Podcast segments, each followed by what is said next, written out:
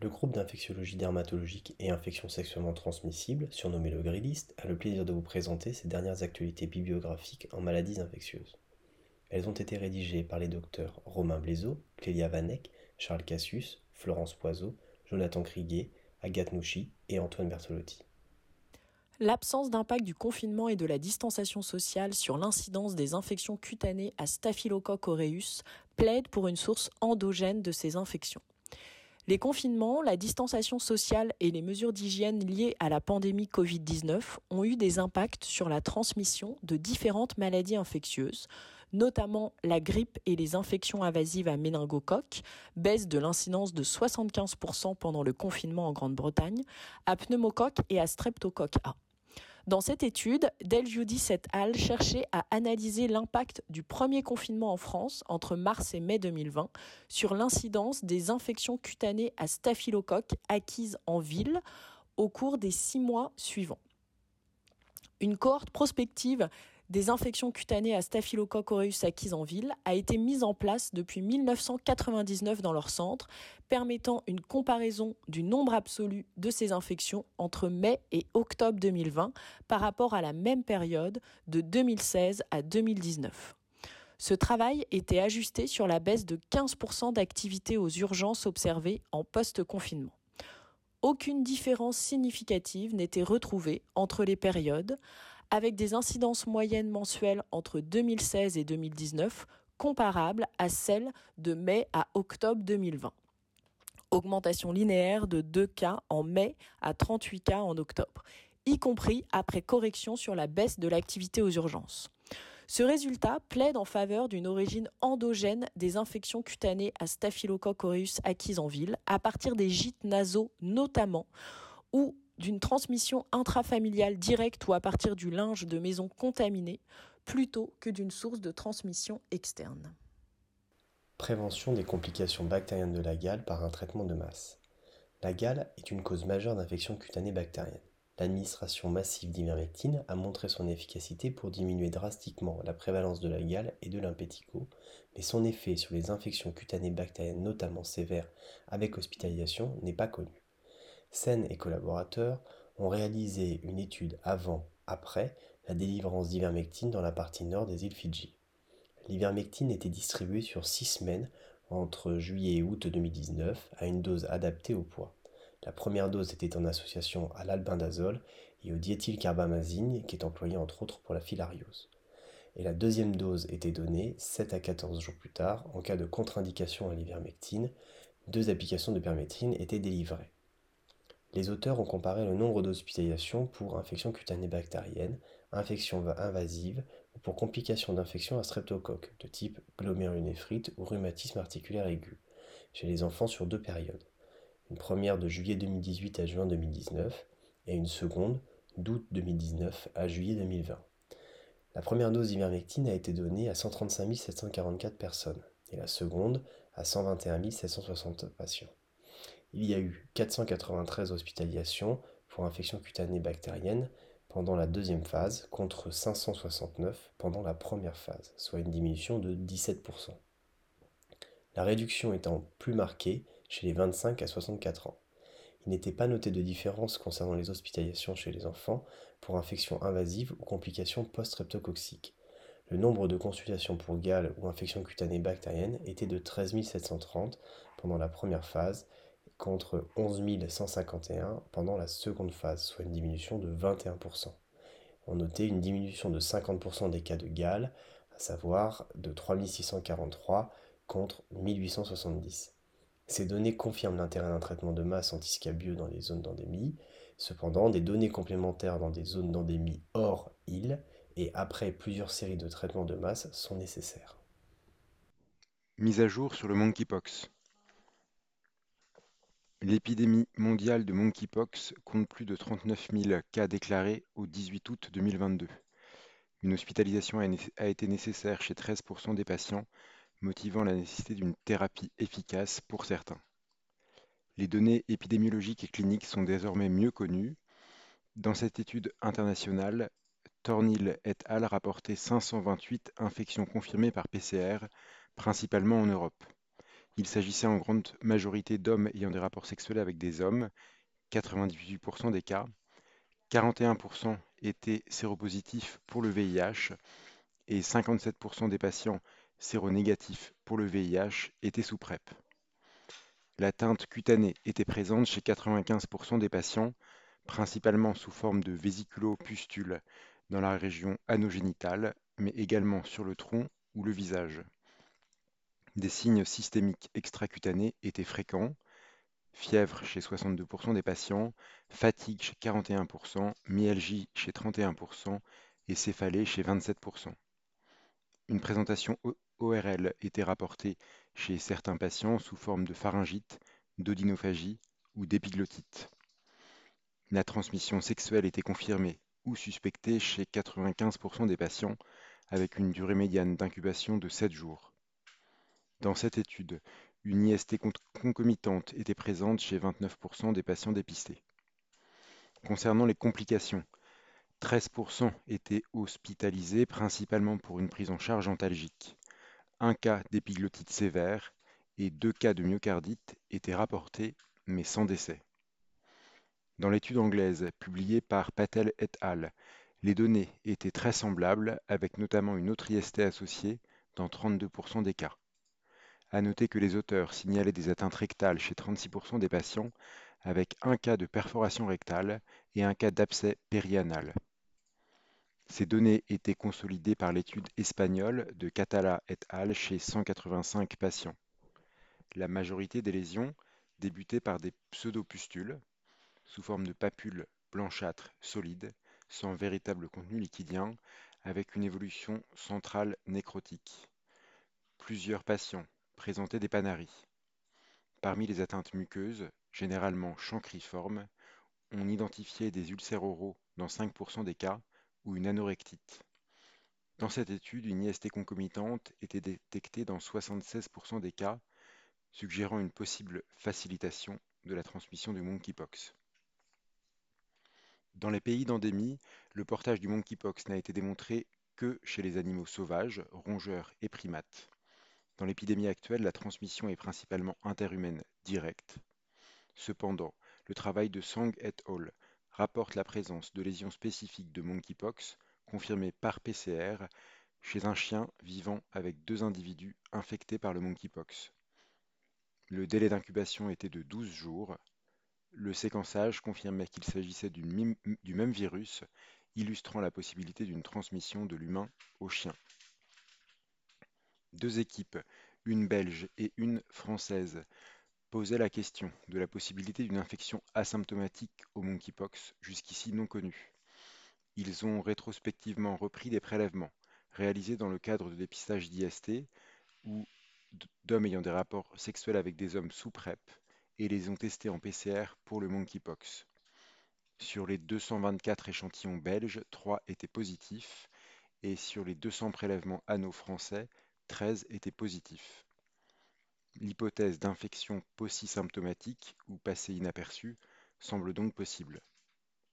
Concernant le traitement, un antiviral direct, le tecovirimat, a été approuvé par la FDA dans le traitement de la variole grâce à des études menées chez le primate dans les infections à monkeypox. Il inhibe la protéine P37 impliquée dans la dissémination et la virulence virale. Aucun essai contrôlé n'a encore démontré son efficacité dans l'infection à monkeypox chez l'homme. Dessay et al. rapporté une étude non contrôlée sur 25 patients atteints de monkeypox disséminés ou affectant le visage ou la région génitale à Sacramento, traités par 14 jours de tecovirimat. Une résolution complète des lésions était rapportée chez 10 patients, soit 40% des patients au jour 7, et chez 23 patients, soit 92% des patients au jour 21. La tolérance au tecovirimat était généralement bonne. Les effets secondaires les plus fréquents rapportés étaient une fatigue, des céphalées, des nausées, un prurite et des diarrhées. Il n'était toutefois pas possible de distinguer l'effet du traitement et ses effets secondaires de l'évolution naturelle et des symptômes liés à la maladie. De plus grandes études, idéalement contrôlées, sont nécessaires pour affirmer l'efficacité et l'innocuité du tecovirimat dans le traitement du monkeypox. Le brincidofovir, prodrogue du cidofovir, est également approuvé par la FDA dans le traitement de la variole, mais n'a pas encore été décrit comme traitement du monkeypox dans une étude clinique, en dehors de case report. Pensez à la formation de biofilms dans des cas de Lyme résistant. C'est le message renvoyé par ce cas clinique rapporté par le British Journal of Dermatology. Il a été récemment démontré que Borrelia burgdorferi a la capacité de former des biofilms qui peuvent être repérés en immunohistochimie par des marqueurs spécifiques. Dans ce cas clinique, Gindel et al. illustraient l'intérêt clinique de la prise en compte de ce biofilm. Une femme de 54 ans vivant dans la campagne autrichienne en zone de forte endémie de Lyme consultait pour un érythème chronique des fesses et du sein gauche, linéaire, chronique, sans relief, ainsi qu'une douleur de hanche et une asthénie. Elle avait déjà été traitée plusieurs mois auparavant pour un érythème migrant, avec trois semaines de doxycycline. Les IgG étaient positifs en ELISA et immunoblot, les IgM négatives. La PCR sur biopsie cutanée était positive à Borrelia afzali. Quatre semaines de ceftriaxone, puis quatre semaines de céfuroxime n'apportaient pas d'amélioration, et la PCR restait positive. Les auteurs suspectaient alors la présence d'un biofilm, confirmé par un immunomarquage anti-Borrelia et anti-alginate positif sur biopsie cutanée. L'antibiothérapie était alors adaptée à la pénétration dans le biofilm. Azithromycine IV 1,5 g par jour plus céphalexine orale 1 g deux fois par jour pendant trois semaines. L'érythème disparaissait, les douleurs articulaires diminuaient une nouvelle biopsie était négative en PCR. Ce cas clinique très bien documenté montre comment la formation de biofilms pourrait conduire à des tableaux de Lyme résistants aux antibiotiques classiques et nécessiterait une adaptation avec notamment de l'azithromycine. Résistance aux antibiotiques du Mycoplasma genitalium selon le genre. La prévalence de la résistance de Mycoplasma genitalium au macrolide est en augmentation, tandis qu'émerge une résistance au fluoroquinolone. Cependant, peu de données sont disponibles chez les femmes. L'équipe du Centre national de référence des infections sexuellement transmissibles en France a analysé le profil génotypique et la résistance des souches de Mycoplasma genitalium infectant les femmes et des hommes ayant des relations sexuelles avec des hommes, autrement dit des HSH, sous PrEP. Un total de 374 échantillons, 259 vaginaux, 44 urinaires et 3 rectaux, appartenant à 370 patients, 305 femmes et 65 HSH étaient analysés. La prévalence de la résistance au macrolide était de 14,1% chez les femmes contre 95,4% chez les HSH.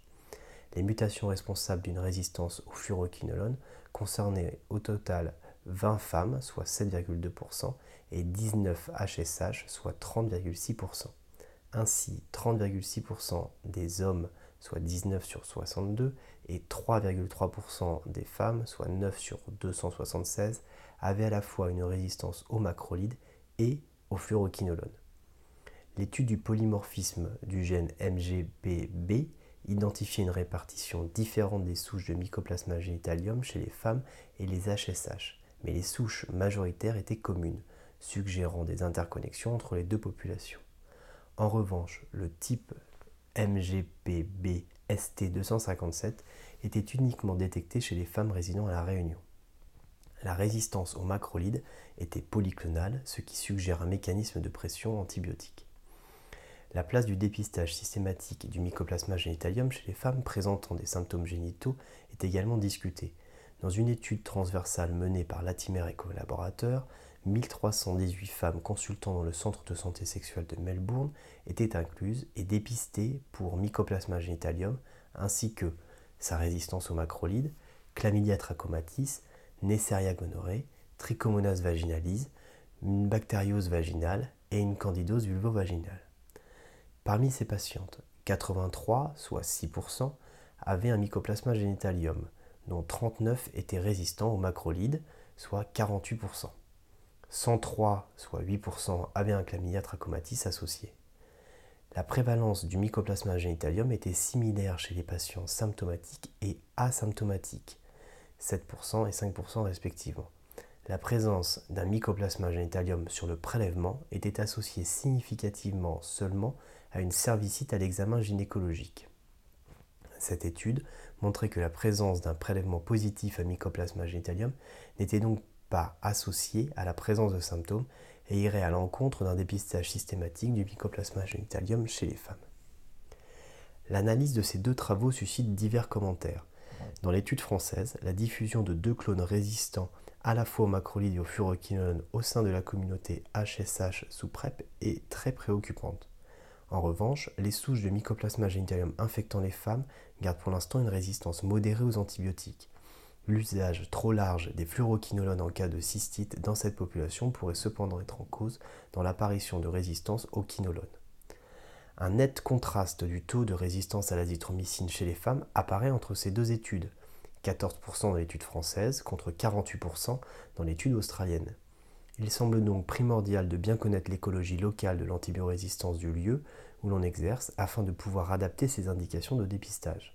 Par ailleurs, dans l'étude australienne, les auteurs ne rapportaient pas non plus de différence entre la présence de symptômes et la détection d'un chlamydia trachomatis. Or, le dépistage du chlamydia trachomatis reste préconisé. Le raisonnement des auteurs quant à la décision de ne pas dépister le mycoplasma génitalium ne semble pas assez clair.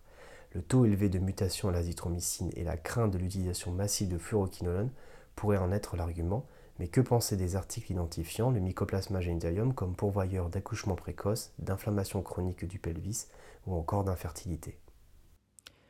Efficacité partielle du vaccin anti-HPV pour le traitement des verrues palmoplantaires. Bien que les verrues palmoplantaires ne soient pas causées par des génotypes d'HPV couverts par les vaccins anti-HPV, des petites séries suggèrent que la vaccination anti-HPV pourrait être efficace dans le traitement des verrues. Merio et al. ont mené une étude rétrospective multicentrique nationale évaluant la réponse thérapeutique à M12 après au moins une dose de vaccin quadri ou non avalent chez des patients atteints de verrues palmoplantaires entre 2009 et 2020. 18 patients étaient inclus, âgés de 39,5 ans en médiane, dont 10 hommes et 14 patients immunodéprimés, VIH avec CD4 inférieur à 200, greffé d'organes ou sclérose en plaques sous fingolimod. Les verrues évoluaient depuis 10 ans en médiane et les patients avaient reçu trois traitements antérieurs en médiane. Seuls 44% des patients avaient reçu les trois doses selon le schéma vaccinal recommandé. Des traitements étaient associés au vaccin chez 80% des patients, acide salicylique, imiquimod, acitrétine, cryothérapie. La durée médiane de suivi était de 2,5 ans. À M12, 11% des patients étaient en réponse complète, soit disparition clinique complète des verrues, et 39% en réponse partielle, soit au moins 50% de régression, avec un délai moyen de réponse de 3,5 mois. Les auteurs ne retrouvaient pas de facteurs associés à la réponse au vaccin.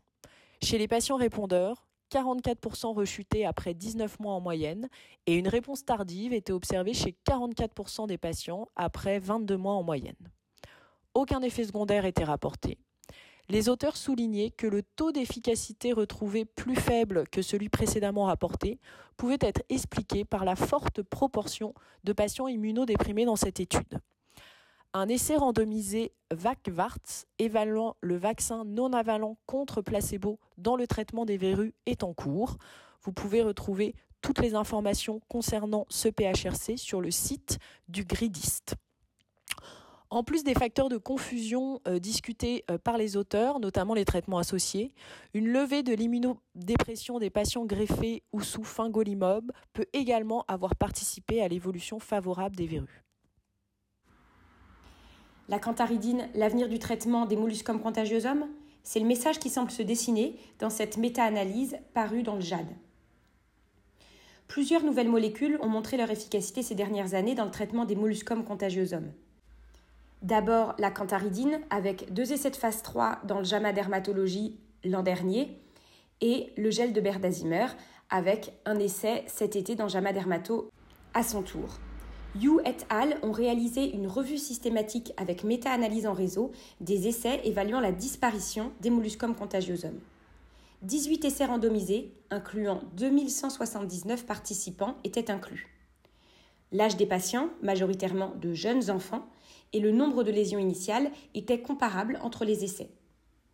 Le mébutate d'ingénol et la cantharidine étaient les plus efficaces, avec un risque relatif contre placebo, respectivement à 3,9 avec un intervalle de confiance à 95% entre 1,4 et 10,6 pour le mébutate d'ingénol, 3,2 intervalle de confiance entre 2,3 et 4,5 pour la cantharidine, et donc devant l'hydroxyde de potassium, qui est concentré à 5% dans le molutrex, devant le gel de berdazimer, devant la cryothérapie et le curtage. Il n'y avait pas de différence concernant les effets indésirables sévères de ces traitements. On ajoute que le mébutate d'ingénol, le Picato, a été retiré du marché pour un éventuel sur-risque de carcinome épidermoïde en 2020. Et donc, le produit à base de cantharidine, qui est en atteinte d'une autorisation par la Food and Drug Administration, reste le plus prometteur. C'est une substance toxique pouvant agir sur la peau. Elle est sécrétée par des coléoptères. Des essais de phase 2 sont par ailleurs en cours pour le traitement des verrues et un essai de phase 3 débutera en 2023 pour le traitement des condylomes. Les auteurs ne déclarent pas de lien d'intérêt. Ils remercient le bureau du gridiste, le docteur Pascal Deljudis, le docteur Thomas Hubich, le docteur Sébastien Fouéré, le professeur Eric Combe et le professeur Olivier Chaussido. La version longue de ces actualités bibliographiques est disponible sur le mini-site du gridiste. Au plaisir de vous y retrouver.